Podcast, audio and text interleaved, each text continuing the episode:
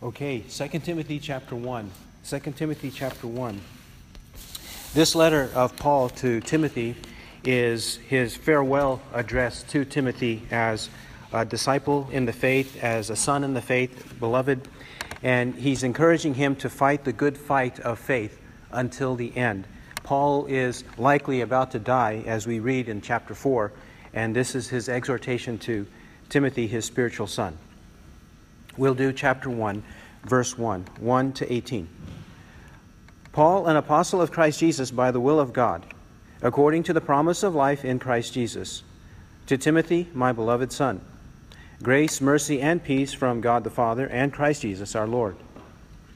I thank God, whom I serve with a clear conscience, the way my forefathers did, as I constantly remember you in my prayers night and day, longing to see you, even as I recall your tears so that I may be filled with joy. For I am mindful of the sincere faith within you, which first dwelt in your grandmother Lois and your mother Eunice, and I am sure that it is in you as well. And for this reason I remind you to kindle afresh the gift of God which is in you through the laying on of my hands. For God has not given us a spirit of timidity, but of power and love and discipline. Therefore, do not be ashamed of the testimony of our Lord or of me, his prisoner, but join with me in suffering for the gospel according to the power of God, who has saved us and called us with a holy calling, not according to our works, but according to his own purpose and grace, which was granted us in Christ Jesus from all eternity, but now has been revealed by the appearing of our our Savior Christ Jesus, who abolished death and brought life and immortality to light through the gospel, for which I was appointed a preacher and an apostle and a teacher. For this reason I also suffer these things, but I am not ashamed, for I know whom I have believed, and am convinced that he is able to guard what I have entrusted to him until that day. Retain the standard of sound words which you have heard from me in the faith and love which are in Christ Jesus. Guard, through the Holy Spirit who dwells in us, the treasure which has been entrusted to you. You are aware of the fact that all who are in Asia turned away from me, among whom are Phygelus and Hermogenes. The Lord grant mercy to the house of Onesiphorus, for he often refreshed me and was not ashamed of my chains. But when he was in Rome, he eagerly searched for me and found me. May the Lord grant to him to find mercy from the Lord on that day. And you know very well what services he rendered at Ephesus. At the outset, when Paul the Apostle addresses Timothy, he does as is customary in the letter writing of that day, that is to identify who the sender is at the very beginning. And Paul the Apostle, he is an apostle. That is, he is a commissioned to do ministry on behalf of Christ Jesus and for Christ Jesus and to proclaim Christ Jesus. He doesn't preach himself, but Christ Jesus as Lord. And this commission comes by the will of God. It's not Paul who went and decided somewhere in an obscure place in, into the forest or into a cave and then suddenly decided that he's going to start a religion. No, it was by the will of God. God miraculously, publicly, in the middle of the day, confronted him in Acts chapter 9, with him and other men who also saw this miracle occur. And the Lord Jesus revealed his will to him, he saved him, and revealed his will that he should be an apostle of Christ. And all of this is according to the promise of life in Christ Jesus. There is a word of promise. The gospel is a gospel of promise and life, which is only found in Christ Jesus. Because we have the sentence of death on us, we need the life that the life of God, and that life is only found in Christ Jesus not in anyone else, not in any other religious leader, only in Christ, who is both Son of God and Son of Man. Verse 2. His addressee is Timothy. We know something of Timothy from Acts chapter 16, where it is said that his father was a Greek and his mother was a Jewess. And we know that from verse 5 that his mother taught him the scriptures. This is Timothy from a mixed background. We don't know how he came to Christ, but we do know that it was because of his grandmother and mother's influence, and also the Apostle Paul later in life that he was built up in the faith. He heard and learned the faith from his grandmother and mother and then came to Christ, in spite of the fact that his father was from a Greek background. This Timothy is now to Paul at the end of Paul's life, nearing his life because he's awaiting and expecting execution, his beloved son. Paul the Apostle had invested himself, he had spent much time and ministry with Timothy to build him up in the faith so that he might be a godly disciple. As Paul was seeking to be faithful to Christ, as he says in 1 Corinthians 11, verse 1, that uh, imitate me just as I also do Christ. We are to imitate the Apostle Paul, and Timothy was doing so, and this is why he became a dear and beloved son to Paul. He wishes him all that we need. All that we need from God, we need daily, every moment of the day. We need grace, mercy, and peace. These only come in the true sense from God the Father and Christ Jesus our Lord. Grace, mercy, and peace in a true and ultimate spiritual, eternal sense do not come from any other source.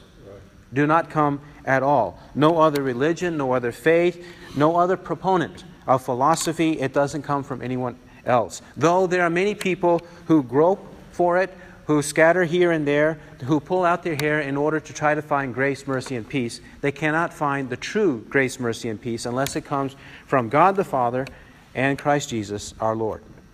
Now, verses 3 to 7, the Apostle Paul explains what he knows and considers fondly in Timothy. Verse 3 I thank God, whom I serve with a clear conscience, the way my forefathers did, as I constantly remember you in my prayers night and day, longing to see you, even as I recall your tears, so that I may be filled with joy. The apostle is thankful to God. This thankful spirit is what we all should have when we think about the people of God, especially the people of God with whom we pray, with whom we study the Word, with whom we encourage uh, and, and build up each other in worship, in fellowship, and in service as well when there are needs. We thank God because of what we see God doing in the people of God. And here, he says that he knows that Timothy is such, uh, one such who deserves this kind of thankfulness to God because of Timothy's faith. Now, Paul the Apostle also identifies that this God that he thanks is not a new God, is not a strange God, is not a false God. Because being from uh, the Jewish background that Paul had, and even Timothy had from his mother's side, they could easily be accused of inventing a new religion, a strange teaching, a false doctrine. However, he says here that he serves this God, the true God, with a clear conscience, the way my forefathers did. The way Abraham, Isaac, Jacob, Moses, David, and all the other patriarchs and matriarchs of the Old Testament, he serves God, the true God, just as they do. This is not a new faith, it's the same faith, it's the same gospel. The gospel of the Old Testament is the same gospel as the gospel of the New Testament. But also, he is constantly remembering Timothy. He knows that even though Timothy is beloved, and even though Timothy has faith, and even though Timothy embraces the true faith, it's necessary for Timothy to have intercession. Not only for Timothy, but all of us. It's necessary, even though we are growing in the faith, to continually need intercession from others.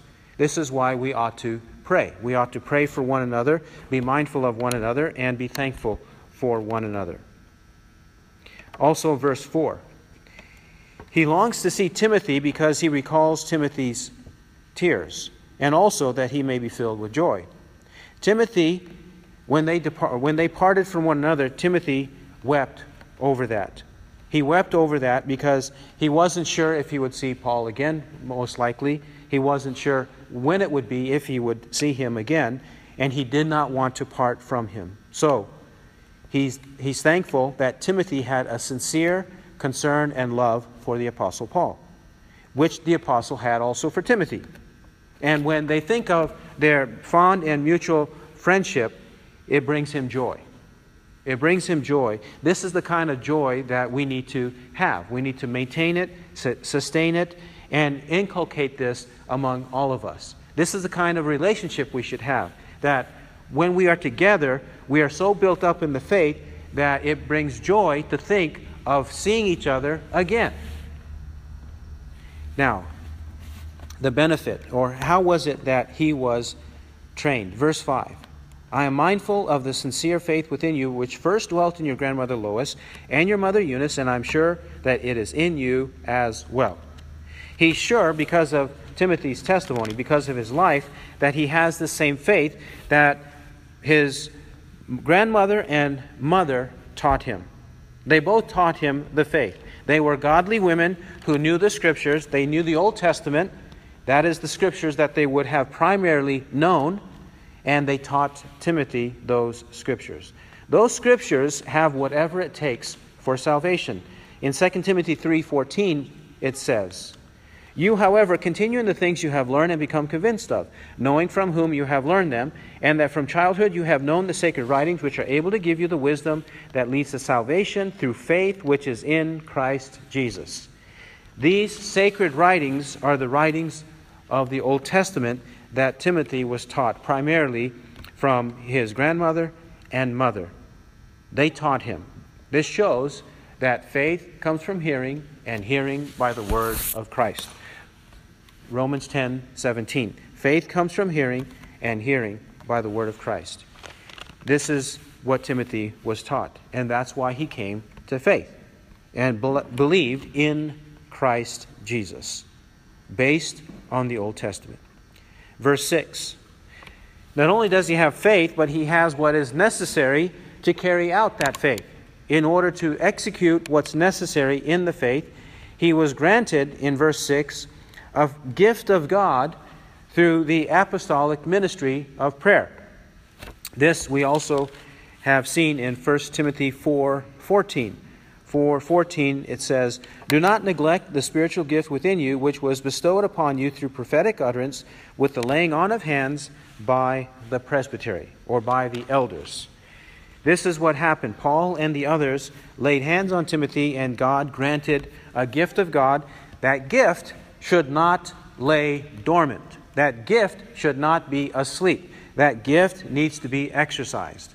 God has granted to all of us spiritual gifts in one way or another upon our conversion, and those gifts not, uh, ought not to be stifled. They need to be exercised so that God is glorified and the people of God edified.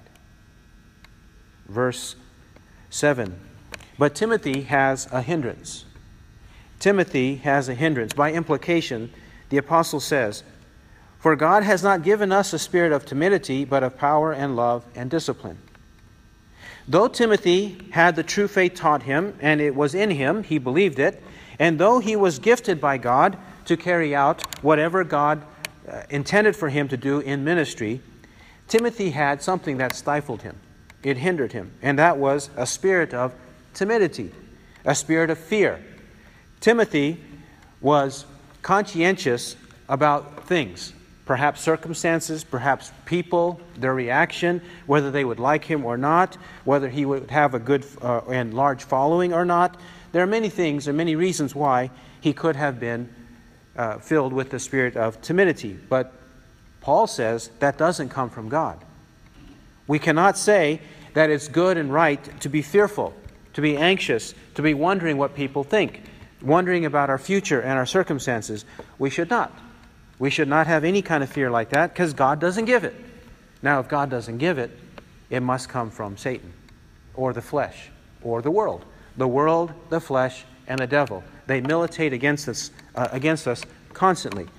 Ephesians 2 1 to 3 explains. But what comes from God? Power, love, and discipline. Power, love, and discipline the power of God to overcome anything and everything. Philippians 4:13 for I can do all things through him, that is Christ, who gives me strength. I can do all things through him who gives me strength. God also gives us love. He assures us of his love. 1 John 4:18 perfect love casts out fear.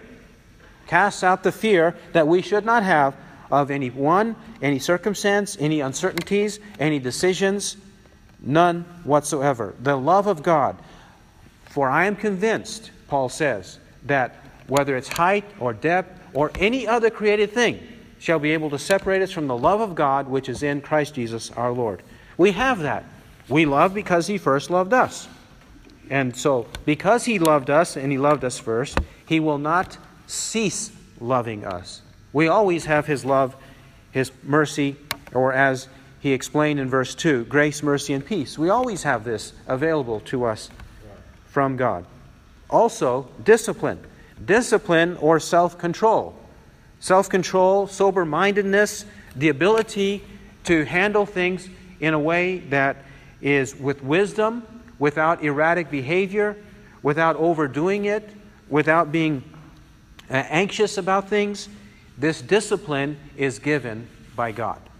These are available, and Timothy needed to be reminded of it because though he was gifted by God and he had the gift of faith, verses 5 and 6, still he was fearful. And this is also characteristic of many of us. We have what is necessary. Second Peter chapter 1 says, God has granted to us everything that pertains to life and godliness. We have the Word of God externally, and we have the Spirit of God internally. We have all that's necessary. So we should not be fearful, but trust God's power, love, and discipline. Now, the Apostle Paul is not speaking in a vacuum. In verses 8 to 12, he explains that he's not speaking as though he is in a fairyland in a different situation where he has a pie in the sky. He is dreaming and living a different way than what he's expecting of Timothy. No. What Paul experiences, Timothy experiences, and the church generally experiences. And that is, we have this temptation when we have the onslaught of the enemy, the onslaught of falsehood attacking us, we could be ashamed we could shrink back, we could shrink away and say, No, I'm not going to say, I'm not going to stand up, I'm not going to hold forth the gospel, I'm not going to fight the good fight of faith.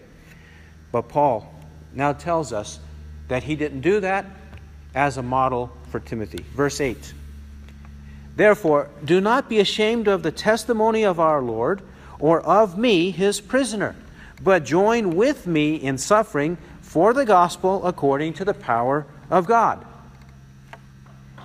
you see, Timothy and all of us, we could be ashamed of the testimony of our Lord.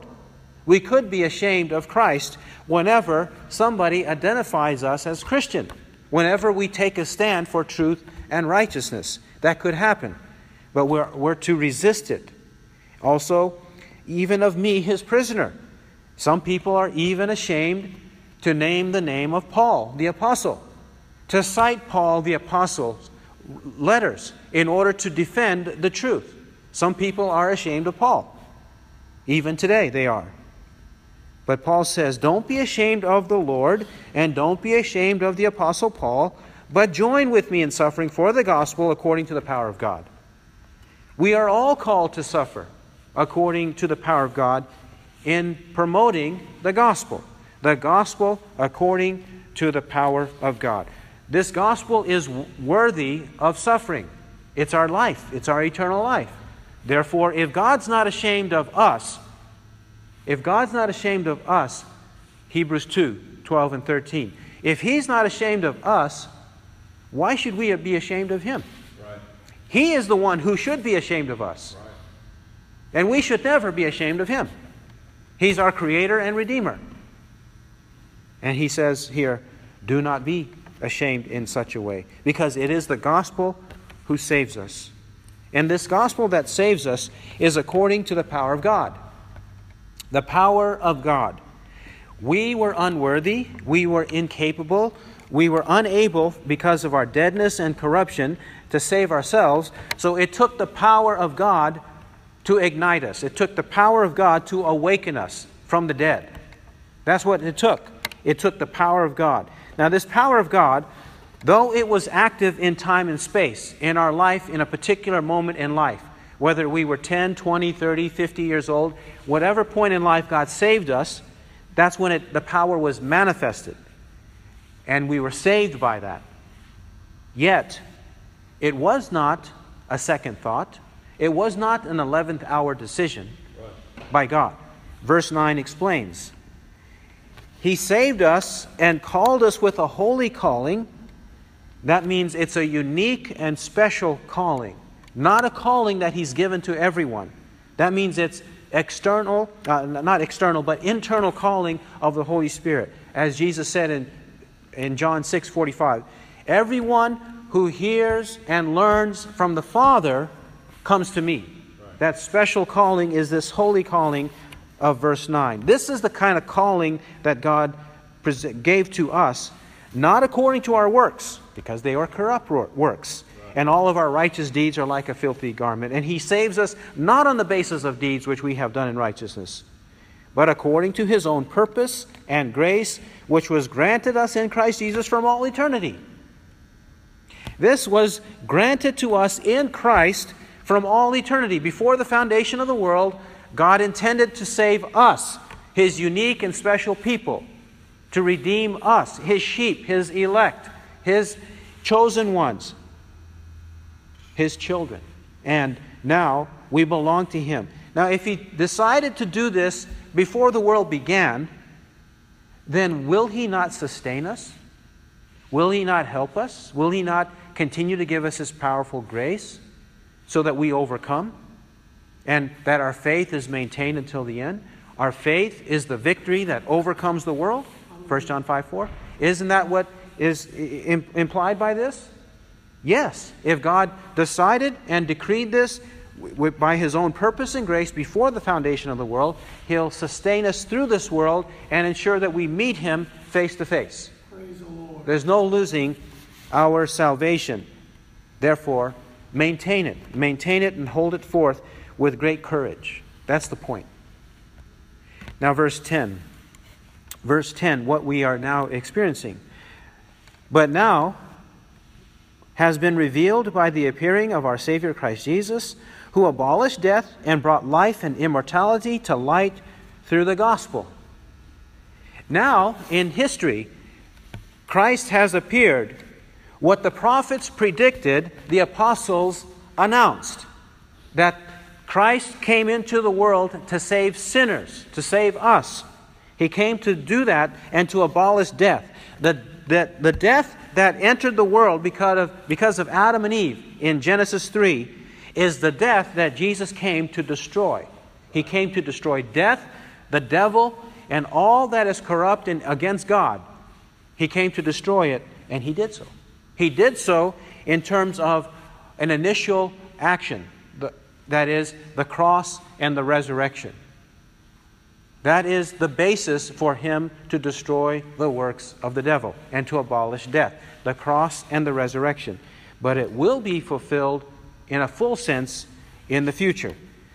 However, in the meantime, he has brought life and immortality to light through the gospel. He was raised from the dead.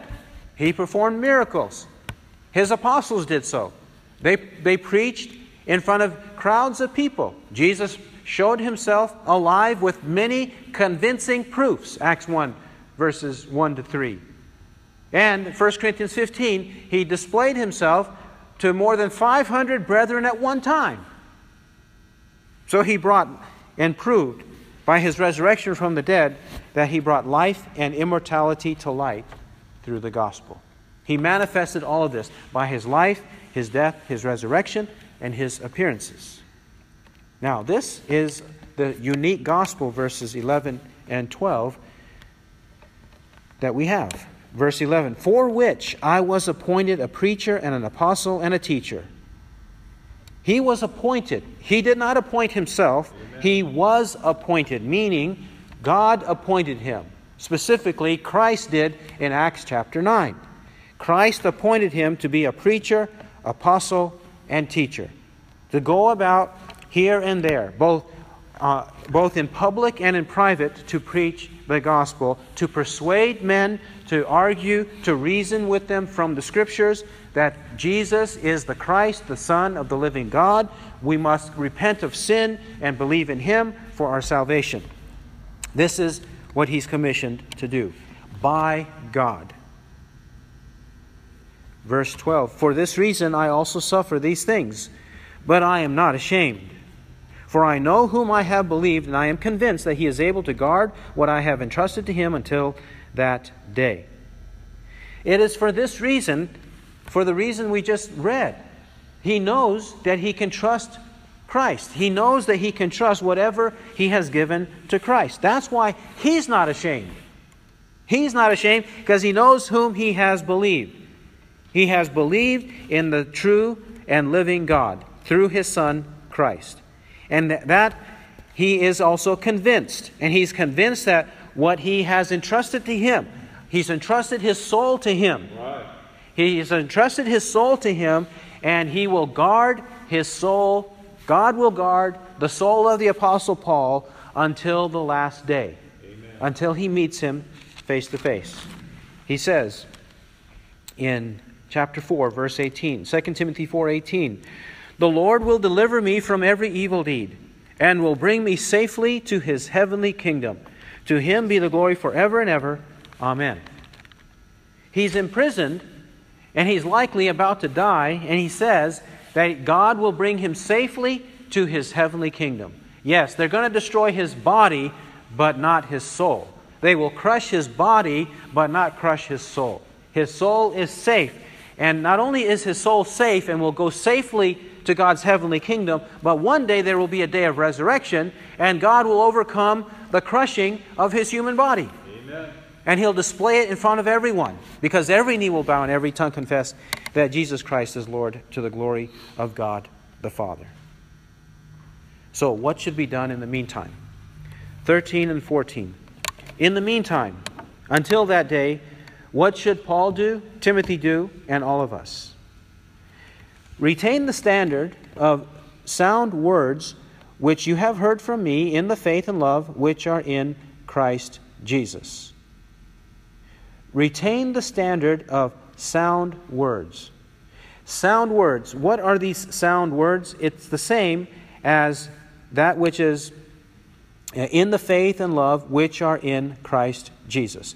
These the, the faith and love that's in Christ Jesus must be the gospel because he's already been talking about the gospel. He's explaining it in other terms that it is the faith and love in Christ Jesus that is the same as the sound words. Now, these sound words and faith and love, gospel in Christ Jesus, being together, are that which produces godliness. Are that which produces godliness. I say this because there are some proponents of the view that the sound words are different from the faith and love which are in Christ Jesus. Whether or not based on this text they have this theology that you can have sound doctrine, sound words, without having uh, the faith and love which are in Christ Jesus, and you can still be a Christian. That is, they say they have great orthodoxy, but they don't live it. They believe all the right things, but they don't live it. According to the scriptures, you can't be that way. Amen. If you truly believe the right doctrine, then it's going to whether it's little by little and it's some, sometimes by leaps and bounds, it's going to transform you. It's going to conform you to the image of Christ. You cannot be stagnant. You cannot regress and then deny the faith and have no concern for the faith, have no concern for the things of God. It doesn't work that way. Having sound words and having faith and love in Christ Jesus go together. They are the same thing, describing the same issue. That is, if you truly believe the gospel, it will lead to godliness. It must lead to godliness. It cannot do otherwise. Sound doctrine equates to sound living. Sound living has as its basis sound doctrine. They go together. You cannot separate them. Verse 14 Guard, through the Holy Spirit who dwells in us, the treasure which has been entrusted to you. Now he returns to what he's supposed to do with this. Guard it. This is why he's speaking of fighting the good fight of faith. Fight the good fight of faith. It's necessary, as he says in chapter 6, verse 12 fight the good fight of faith. take hold of the eternal life to which you were called, and you made the good confession in the presence of many witnesses. The Holy Spirit who dwells in us will help us guard the gospel. Guard the gospel. This is what he means when he says, the treasure which has been entrusted to you. The Holy Spirit will empower us to guard the gospel that's been entrusted to us. Since it has been entrusted to us, we ought to protect it, guard it, make sure that we truly believe the, the gospel and that we truly announce the gospel to others. People need to know it. An example of this guarding of the gospel is in chapter is 1 Timothy 6 verse 20. O Timothy, guard what has been entrusted to you, avoiding worldly and empty chatter and the opposing arguments of what is falsely called knowledge, which some have professed and thus gone astray from the faith. Grace be with you. Those who go astray from the faith, they embrace this worldly and empty chatter and false arguments, opposing arguments, and false knowledge. That's what they promote. And when that's promoted, they are led astray from the faith. That means that what's been entrusted to him was the true faith, the gospel. That needs to be protected. This is a constant battle of the Christian life. Because in, in our minds, in the minds of our loved ones, in the minds of, of churches, in the minds of the culture, everyone is naturally opposed to the will of God. Everyone is naturally militating against the things of God. That's why we all, as individuals and, and collectively, we all need to fight against it, guard against it, protect the gospel, live it out, and preach it. Do all of this. It's all necessary for us as a soldier. This is the analogy as a soldier, and he'll speak more of that analogy in chapter 2. Now, not everyone adheres. Not everyone adheres, but there are a few who do adhere to this gospel. Verse 15 You are aware of the fact that all who are in Asia turned away from me, among whom are Phygelus and Hermogenes. Notice that. That all who are in Asia turned away from me. When he says all, it could be that there's a great number of people who were in Asia, and by Asia, this use of the term in the first century is likely a western part of Asia Minor, which was called Asia. Today, we, when we say Asia, we could mean anything from West Asia, North Asia, East Asia, South Asia, Southeast Asia. We could mean any of in all those places. But at that time, it was likely the, the area which is in modern Turkey or Western modern Turkey, the nation of Turkey today that when he preached the gospel there, that there were people who professed the faith under the ministry of Paul, but then they turned away from him. They denied him, they rejected him. They were apostates and heretics against the apostle Paul. And then he names two of them, probably because these were the instigators, these were the two ringleaders of this defection. Phygelus and Hermogenes. He names their names. He names their names probably because they led this rebellion against the apostle. Notice, he named names. Yeah. He named names because they were the perpetrators of the poison. They were the ones who uh, concocted this potion and fed people with it, made them drink this potion. This potion that was destructive. He had to name them so people could know and then avoid them. He does this, by the way. He names two false teachers in every chapter of 2 Timothy.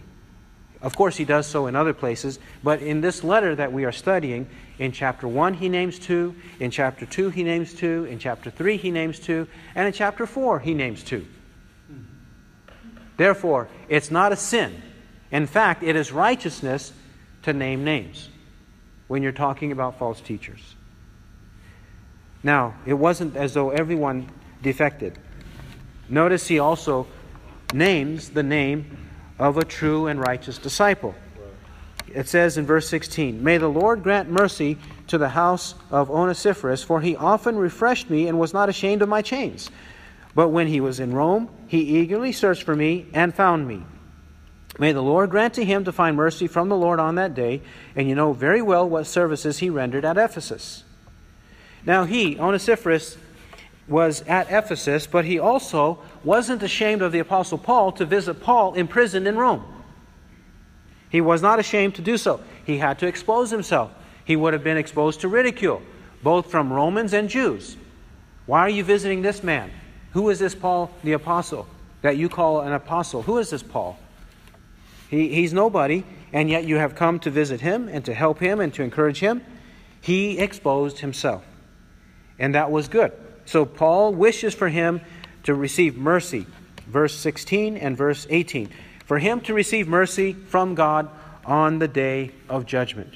Because on the day of judgment, the day of judgment is for us as believers going to be not only a day of meeting Christ, not only a day of our vindication, not only a day of confirmation that we are saved, that when we belong to Christ, but it will also be a day of rewards.